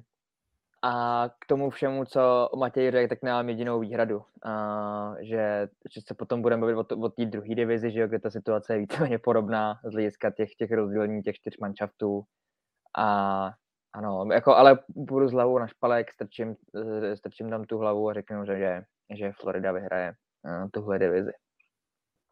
Já jsem pak uh, hodně zvědavý právě na ten souboj, případný souboj s Tampa Bay, jestli teda Florida konečně najde tu, tu protizbraň proti Tampě, protože jak už Honza říkal, a s tím souhlasím, to, to byla nejlepší série posledního playoff. A tam bylo krásně vidět, jak eh, Tampa si to hrála na tu zkušenost, nejančila, když to Florida prostě poblázněná vedla 4-2 v zápase, ještě dál útočila, prostě místo toho, aby to zavřela, takže na tady to jsem hodně zvědavý, jak, jak Florida i v té vlastně druhé polovině základní části si tady to třeba víc pohlídá, uh, ty zápasy prostě, ve kterých bude hodně vést, jestli se třeba víc zaměří i na defenzivu, aby tady to vypilovalo playoff. A teď se musím teda taky přiklonit k Honzovi, taky to vypadá spíš uh, na tu Floridu, že by mohla tu divizi nakonec po té základní části ovládnout, ale v playoff to může být potom jiná písnička. Jan Chovančík se na tohle konto ptá, uvidíme tím pádem Davida Pastrňáka na mistrovství světa, když teda Bosnu zatím moc nevěříme. Přidávám se k vám. No, to je na Matěj. Matěj mu nevěří Bostonu. Tak já od Bostonu hlavně čekám jako velký doplnění. Já si myslím, že jako když doplní, doplní jako když třeba budou tradovat pro Tomáše Hetla, tak, eh, tak samozřejmě hned ten tým jako získá, získá na síle. Já si myslím, že prostě na rozdíl, na rozdíl od Floridy a Tampy ten tým potřebuje jako výrazně doplnit, že aby, aby měl na ně šanci. Ale pokud by teď jako v tuhle chvíli, kdyby chytnul sérii s Floridou nebo s Tampou, tak si myslím, že nemá šanci. Tak si myslím, že nemá šanci, že, že i když je, zkušen, je to zkušený tým, tak, eh, takže že prohraje. Samozřejmě, kdyby hrál s Torontem, i když bych favorizoval Toronto, protože prostě podle mě taky lepší, tak jako ta, ta minulost, to, to, že Toronto prostě má s, s Bostonu svým způsobem nějaký komplex a hlavně komplex toho prvního kola. Proto si říkám, že aby to náhodou nakonec nevyhrálo to Toronto, protože podle mě to musí nejvíc makat, aby vyhrálo uh, divizi a, a vyhlo se Floridě nebo Tampě. Na druhou stranu jsou i taky jako zprávy Toronto, že by nechtěli Boston a že, že Florida by jim sedla víc. Uvidíme, ale asi, asi taky bych si sadil na, na, na, na tu Floridu nakonec, abych se nevyhnul té odpovědi a Pasta, když bude, když bude chtít, jako když bude chtít reprezentovat, tak si myslím, že se to může, může stát, že, že, že pojede na mistrovství jedna věc je pak ještě, že ho skončit nějak v divizi a, a druhá věc je, že Tampa zhruba za 14 dní prostě odepíše nějakou hvězdu, protože se zraní a potom ji zapíše na playoff a, hmm. a zase se situace úplně, zdravíme Ondru Sýkoru, takže situace se změní úplně jako celkově a, a to, to, to, to taky může promluvit, ale samozřejmě jako v nadsázce, no. Um, bylo by super vidět nějaké na MS, ale to, toho promluví ještě tolik faktorů, že, že tyjo, teďka se, se vyjadrovat tady k té otázce je, není lehký. Matěj to už naznačil, že ta východní konference je už, eh, zdá se, rozhodnutá. Honzo, myslíš, že ta metropolitní divize, tam už jsou karty rozdány, nebo třeba ještě Islanders eh, s tím, jak mají pár zápasů k dobru, ještě mohou eh, promluvit do toho postupu do playoff? No, koukám, koukal jsem se na to, že oni ztrácí přes 20 bodů na, na postup, nebo jakoby na tu čtyřku a, a když se vlastně vždycky to krom toho, že by třeba člověk řekl, jo, Islanders silný tým, docela jména má, mohl být nahoru, tak je třeba si říct, koho by oni mohli šmiknout z té top 4. A tam prostě není jako jediný mančav, který si dovedu představit, že by, že by šel dolů, takže já si mysl, nemyslím si, že to je reálný, že Islanders udělají letos uh, playoff, podle mě. Jakože jasně vystříhli je jejich konkurenti Rangers letos, který hrajou výborně, ty, tam mašírou, jasně, Carolina, o té už tady řeč byla, no a Pittsburgh s Washingtonem jako nejsou celky současné situaci, které by Islanders měli jako vymazat z toho playoff obrázku, takže ne, ne myslím, myslím si, že jejich špatný start za příčiní, jak už to někdy bývá, prostě pokaženou sezónu. No. Já souhlasím.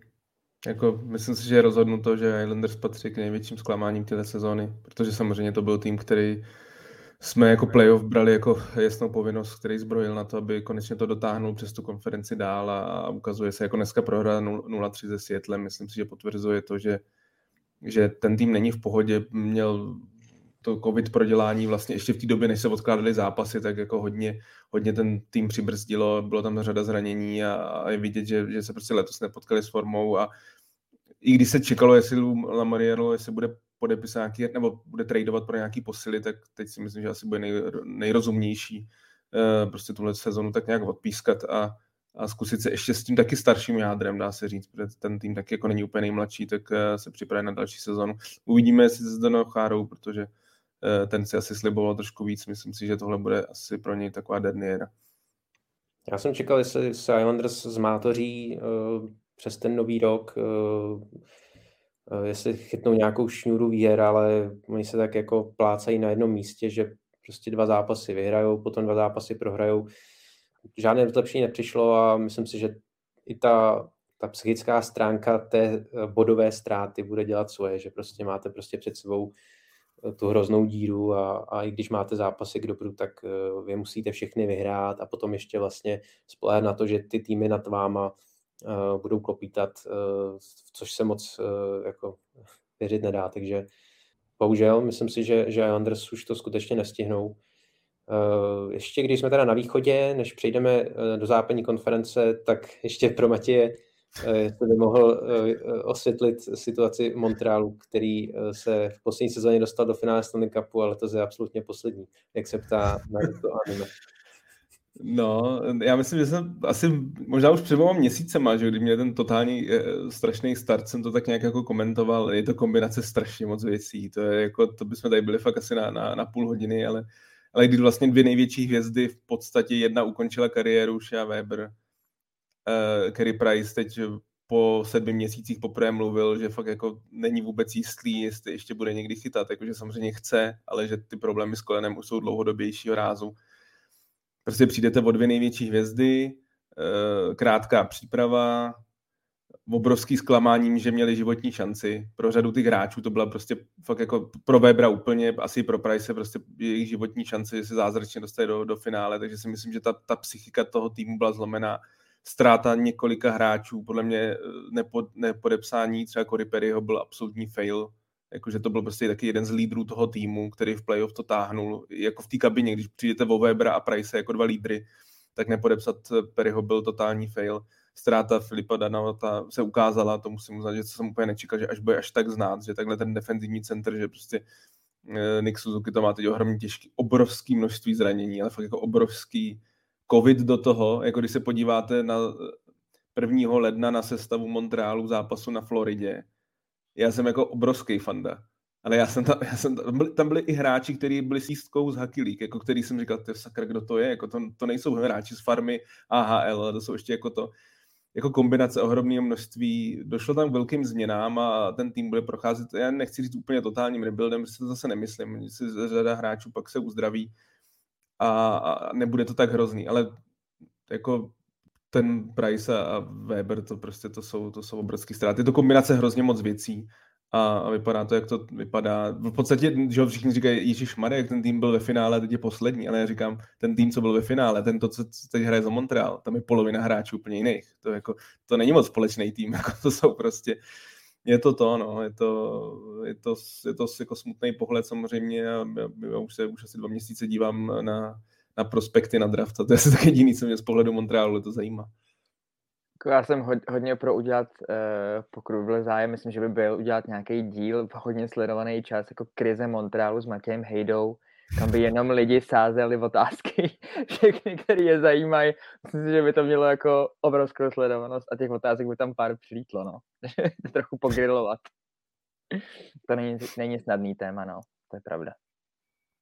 Mimochodem, když jsme u, u Coryho Perryho, tak uh, teď jste se neuvěřitelně chytl v Tampě a jsem na něho zvědavý uh, do playoff. No. Moc se mi líbí, moc mi líbí jeho hra, uh, skvěle tam zapadl ta, ta nová formace, jak se vytvořila ten třetí útok. Uh, myslím si, že tady to se Tampě povedlo i vlastně s, uh, s Pierrem Eduardem Belmárem. vlastně za minimální peníze tak nějak zalátovali tu díru po tom odchodu té třetí line.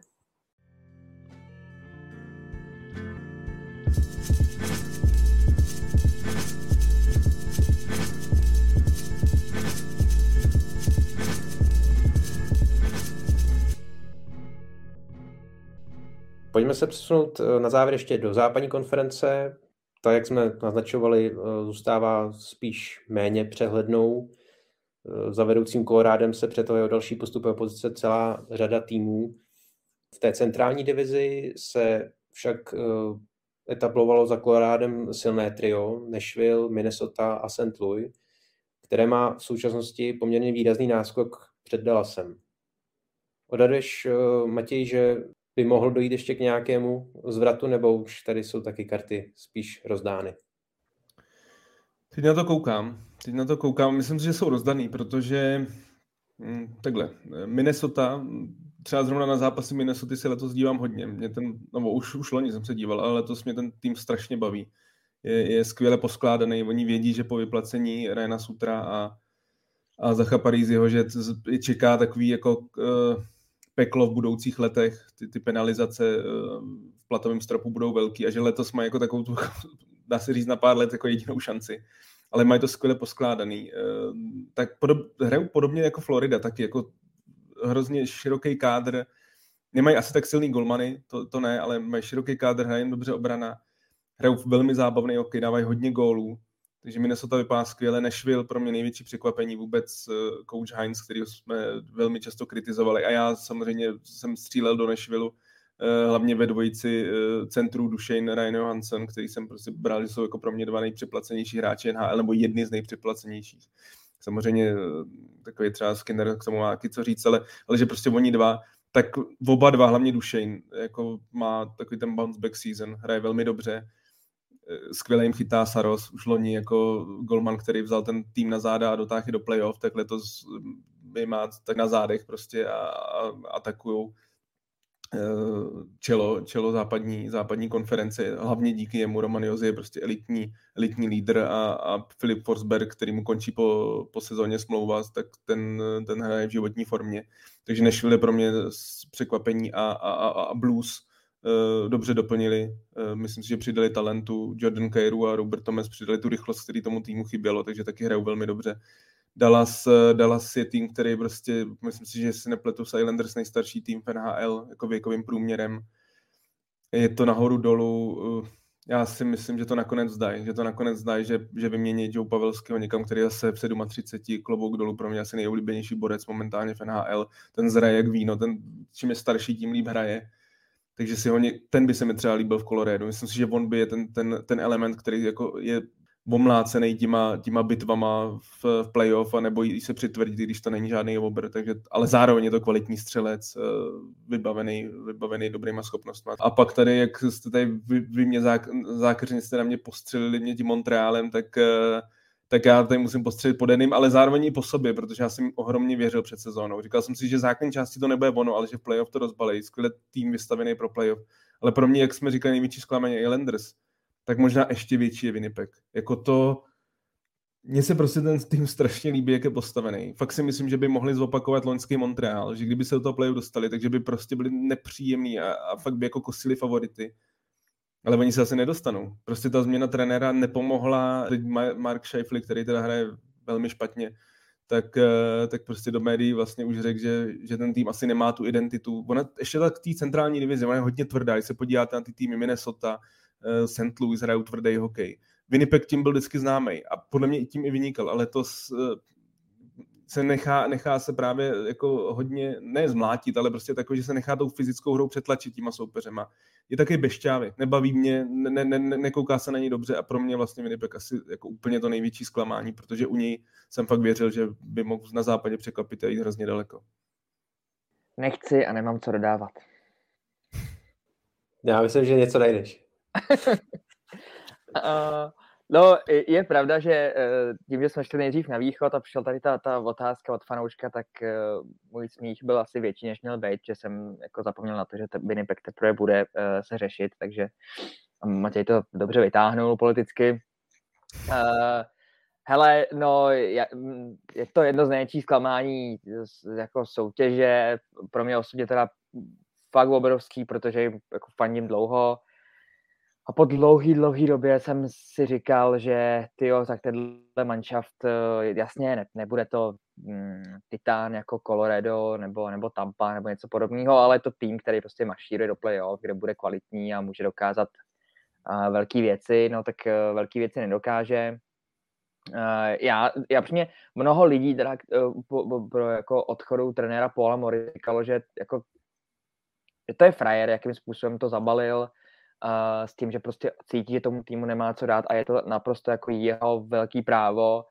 Uh, musím říct, že mě to jako hodně zarazilo, protože já jsem měl strašně rád a je to um, opravdu sympatia, který mi i tím jeho osobním příběhem, když jsme se o něm hledali informace, strašně jako zaujal, co za člověka to je.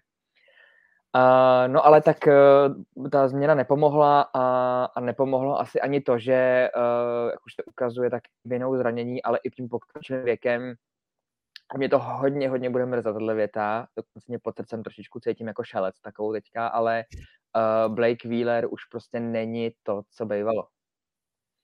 A uh, je, je to bohužel tak, že potřeba si tenhle ten hořký kalich jako nalejt, uh, prostě tenhle ten Uh, dobrý, můj oblíbený hráč už nepředvádí hokej, který tři roky zpátky, možná ještě dva, nějak tak předváděl a opravdu patřil k elitním jako lídrům celé soutěže.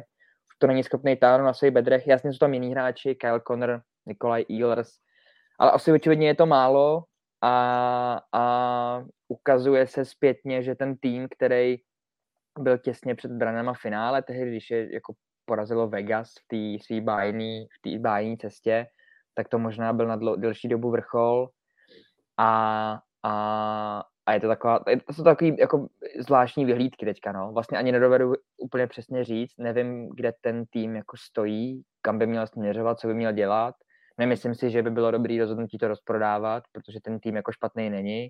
Na druhou stranu, pokud to bude stejně jako u Islanders, to jako odpíská a začne se asi znova třeba s jedním nebo dvěma příchodama, tak to je asi jediný, co mě jako napadá, ale vlastně jo, vlastně to zapadá do toho, co, co Matěj tady citoval Šajflího, to je takový tým bez identity trochu teďka, tak eh, je pravda, že moje mikina s tím logem už dlouho zůstala ve skříni, no, poslední týden. Jsi mě úplně rozplakal to poslouchat. dojemný, do, dojemný loučení se s Winnipegem.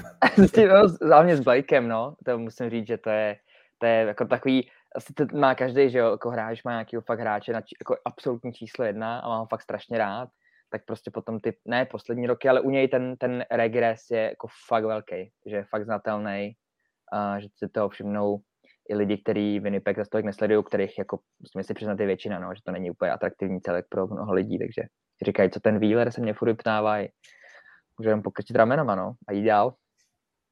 Kdybyste měli nějaký tip nějakého nového nejoblíbenějšího hráče, tak jsem otevřený. Ve Winnipegu?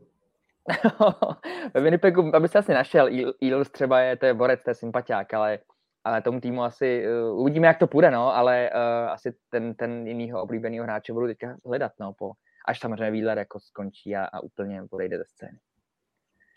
Já bych jenom uh, se trošku vrátil k Pavelskému. Do Koloráda určitě by to byla, byla to zajímavá možnost, ale tam bude problém s platým stropem. Obávám se, že on má vysokou smlouvu jestli se nepletu, nějakých 6 milionů. Hmm. A tam asi by byl, by byl problém, ale souhlasím, že to by byl hráč uh, do playoff pro Colorado. No, tak jako bude muset Dallas pomoct, no. Tyhle ty týmy, které budou vyprodávat, musí prostě podržet třeba 50% platu a pak to půjde, no. Tam, ono s Coloradem se mluví třeba o Žiruovi hodně a ten bude přes 8 milionů a, a taky se říká, že by Philadelphia musela 50-60% podržet nebo to ještě vytradovat ten jeho kontrakt někam, jako to udělali třeba loni Columbus s Davidem Savátem a do, do Detroitu a pak se dostal do Tampy. Takhle ty, tyhle ty takový to očurání toho platového stropu se dá a myslím si, že ty týmy, uh, Joe Sakic je starý lišák, že by to zvládnul a fakt ten Pavelský by mi tam hodně seděl. Ale jinak souhlasím, že ta divize je víceméně rozhodnutá. Co pacifická divize? Ta je podstatně vyrovnanější a na postup uh, můžou prakticky pomýšlet všechny týmy, kromě Seattle teda. Honzo, jak vidíš vývoj této divize v té druhé polovině základní části? No, já si nemyslím, že z toho bude mm, tolik měnit, ale myslím si, že jeden, jeden z, jednoho z dvojice Anaheim LA Kings nahradí jeden z kanadských týmů, který jsou teďka mimo. A, a myslím si, že uh, dokon, myslím si, že Edmonton to neudělá, že normálně jako nepostoupí, i přesto, že přived Evandra Kejna, což jako samozřejmě teďka zní, jako že ty přišel Evander, tak by to prostě mělo víc, tak, tak to, úplně neberu.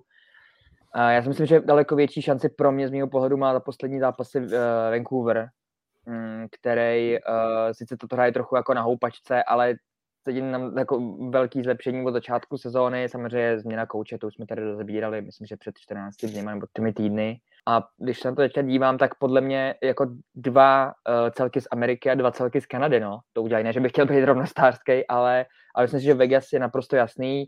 Jeden z dvojice Anaheim LA a nebo San Jose uh, se tam jako protlačí a, a Calgary, myslím, že s Vancouverem. Uh, playoff udělají. A, a je to možná trochu i proto, že uh, ne snad, že bych jim nepřál, ale byl bych, já jsem, byl bych strašně zvědavý, co by se odehrávalo v Edmontonu po takovýhle sezóně ve chvíli, kdyby playoff neudělali. Jakože bych opravdu bych byl, uh, je to jako možná blbý říct, ale škodolibě zvědavý, co tam bude odehrávat. Protože už v minulosti, že ty tlaky těch dvou hvězd naprosto pochopitelně jsou jako velký na to vedení a, a, a ta, ta, ta agonie, která se tam v posledních týdnech odehrává, je, uh, není dobrá, no. Takže, takže spíš z tohohle pohledu si možná i trochu přeju, aby se ledy hnuly, aby to furt nehlo v těch zajetých kolejích, že tam je McDavid, Dreisaitl a bude se jenom čekat, zda se tomu vedení podaří jeden rok trefit jackpot třema nějakýma jménama a, a že by ten tým jako doplnili a možná i proto si by bylo fajn, kdyby třeba jeden z nich zamířil někam jinam hypoteticky, aby se trochu jako, uh, aby se trochu změnilo. Asi tak nějak to, to cítím, no. Ale myslím si, že Vancouver překvapí a, a půjde nahoru. Vancouver jde nahoru a bude to těžký. Já jsem, na, já jsem hodně zvědavý na ty týmy z Kalifornie. San Jose je pro mě obrovský překvapení, to prostě to je tým, který jsem totálně pohřbil. Myslel jsem si, že touhle dobou už Tomáš Hercel bude válet někde jinde. Ale právě hlavně díky němu a týmu Mayerovi ten tým se drží na, prostě na dostřel playoff. A Los Angeles taky. Tam tím ten hrajou taky podle mě líp asi ještě než jsem čekal. Já si myslím, že to u Anaheimu, ten, neříkám, že jsme čekali, tak to měl výborný start a teď to trošku, už, už, to, už to mírní, už to není, už nejsou v takové formě v té poslední době. Já si nakonec myslím, že ten Edmonton to playoff udělá. Já si myslím, že, že prostě na ten talent dvou totálních superstar to prostě eh, dotáhnou. A teď, jestli si vzpomínám dobře, minule jsme tady řešili Edmonton. Je to tak? Jako, i když to udělá, tak si myslím, že prostě vypadne v prvním kole, pokud jako ne, nedojde k velkým změnám. Koskinen teď nějak se jako ho polila nějaká třetí, čtvrtá míza, že má pár slušných zápasů, teď Edmonton párkrát vyhrál, takže se jako drží, drží v té osmičce nebo na dostřel té osmičky, je, je v tom boji, ale prostě jako i když se ten Mike Smith vrátí, já mu prostě absolutně nevěřím, já se fakt myslím pořád, jak jsem opakoval, že musí pořídit, pořídit golmana, pořídit jednoho obránce a třetího centra, že tam ty, prostě to úplně opak té Floridy, to, to Danny trefil úplně přesně, to je, si oni nedokázali doplnit, a ani nemají tu, nebo takhle, jako samozřejmě manažer asi schání ty hráče, ale jako v tu chvíli, jakou byli, tak si myslím, že to mělo přijít dávno, jako Evander Kane je kvalitní hráč, kromě toho, že to teda s proměnutím idiot, ale prostě jako je to kvalitní hráč. Jako samozřejmě je to pro ně posila, eh, možná za to bude Holland nakonec chválený, že jako jim pomůže zachránit sezónu, protože prostě takovýhle hráče úplně jako někde na, na volném trhu prostě neseženete, ale zase jako, jeho, jako byl, byl vyhnaný ze třech týmů v podstatě. Když se tak vemu, vyhnali ho z Winnipegu, tam Dustin Bufflin prostě řekl, buď to já nebo on, já s ním tady hrát nebudu vyhnali ho z Buffalo a vyhnali ho eh, Tomáš Hertl, ten jako úplně jasně, tam on to neřekne na plnou působu, je to Tomáš Hertl, ale tam mi prostě bylo jasný, že, že jako on s, s, ním jako už sedět v kabině nehodlá. Teď si ho přivedli do Edmontonu, říkám, já si myslím, že to play nakonec udělají, já si pořád myslím, že to jsou nějakou kvalitu mají, ale ale ten tým potřebuje, prostě ty, ty hvězdy potřebují doplnit. Nejsou, oni nejsou tým, já prostě říkám tým, oni právě nejsou tým, prostě to pro mě tohle není tým, který má na to jako uspět, oni jsou prostě eh, parta jako skvělých individualit, ale není, není, dobře doplněná. Vancouver uvidíme, tam je prostě ten příběh je senzační, na druhou stranu hodně se mluví o výprodeji, že, že JT Miller je o něj obrovský zájem, že by za něj dostali ranec draftových pozic a mladých hráčů. já si myslím, že to možná Vancouver nakonec dá, i když je to škoda, protože mě ten tým tak jako přijde, že si myslím, že budou jako dobře nastartované, mají skvělýho golmana. Eh, pro mě vlastně ta pacifická divize je dneska asi nejzajímavější, co, co NHL v té základní části dá a, a bude to zajímavý. Calgary taky nemá nic jistého, hraje taky podle mě nad očekávání. Johnny Goodrow, dneska jsem ráno chválil na Twitteru, má prostě životní sezónu, taky mu končí smlouva, uvidíme, jestli podepíše, je to Američan. Trochu se bojím, že, že jako většina hráčů zamíří od hranic na jich a podepíše někde v americkém týmu, ale uvidíme, jako je to, ta pacifická divize, myslím si, že pro fanoušky, pro diváky je nejzajímavější a, a že to bude boj až do úplně do posledního kola. Já aktuálně teď z těch uh, kanadských týmů v té pacifické divizi věřím nejvíc právě Calgary. Uh, Jsem rád. Sice Monahan nedosahuje těch kvalit, uh, na které jsme byli zvyklí, ale právě Goodrow se zdá, že, že to táhne s Matthewem Kečekem a Eh, když jsme byli u těch posil u Tampy, tak tady právě se mi zdá, že eh, Blake Coleman už se zase rozehrává do té své formy, přivede tam prostě nějaký ten element eh, vítězné mentality a myslím si, že i v kombinaci právě s lepší defenzívou se skvělým brankářem, jako je Mark Strémem, by se tam Calgary mohlo protlačit a věřím mu právě víc ve srovnání třeba s Edmontonem nebo, nebo s Vancouverem. Ale je otázka, co skutečně ta Kalifornie tam si myslím, že to může dopadnout ještě jakkoliv. Eh, klidně se oba týmy můžou ještě vypadnout eh, z těch postupových pozic a, a dopadne to úplně jinak. Eh, Jan Chovančík se ještě ptá na bránkářskou situaci ve Vegas, jestli si myslíte, že Golden Knights budou hledat nového golmana na pozici jedničky. Podle mého názoru, jak říká Jan Chovančík, Robin Lenner není úplná jistota na téhle pozici. Honza má pravdu, není to úplná jistota, ale jejich problém v současné chvíli leží úplně někde jinde. Uh, že myslím, že Lennera jako vůbec nebudou měnit a, a, a na něj to naložejí do playoff. Tam bude největší, nebo už je největší otázka, jak si poradějí s tím, aby mohli zařadit Jacka Eichla uh, na, na roster z hlediska platového stropu, protože prostě teďka nemůžou ho zapsat, protože by byli přes a budou muset vyměňovat a budou muset dělat velký čachry a budou muset další draft picky uvolňovat za to, aby si některý hráče, podle mě třeba Dadonova jiný týmy vzali.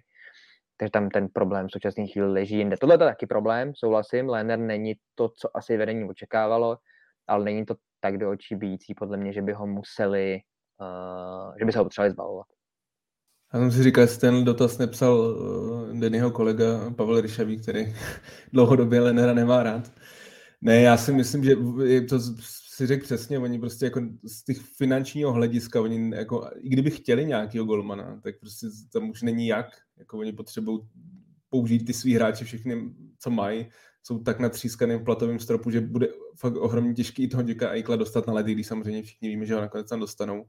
A ještě, aby jako přivedli nějaký dvou, tří milionového golmana, který by, by vystužil tu pozici. Ne, určitě ne, půjdou prostě s Lénerem a já mu nakonec věřím. Já si myslím, že i když je to trošku zvláštní u něj říct, že, jako, že psychicky zvládá dobře ty, ty víme všichni o těch jeho problémech, ale mně přišel, že v playoff vždycky jako chytal dobře, že, že, že, že za Islanders měl dobrý zápasy nebo měl dobrý playoff, za Vegas taky, jako když, když šel do brány, tak, tak to nebylo špatný, teda až na ten jeden ten minulý rok ten koncert, když Colorado mu dal, myslím, sedm gólů, jestli nepletu v tom prvním zápase, tak, tak si myslím, že, jako, že to zvládne a že na něj sázejí a Vegas potřebuje dostat ty hráče, ty před ním všechny na, na, na let, aby byli všichni zdraví, Stone byl často zraněný, Max Pacioretty tak zraněný, Eichel vlastně neodehrál ještě ani zápas.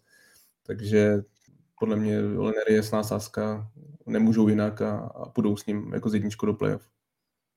Já myslím, že to bylo dneska zase vyčerpávající. Z dnešního Hokej Focus podcastu je to teda všechno.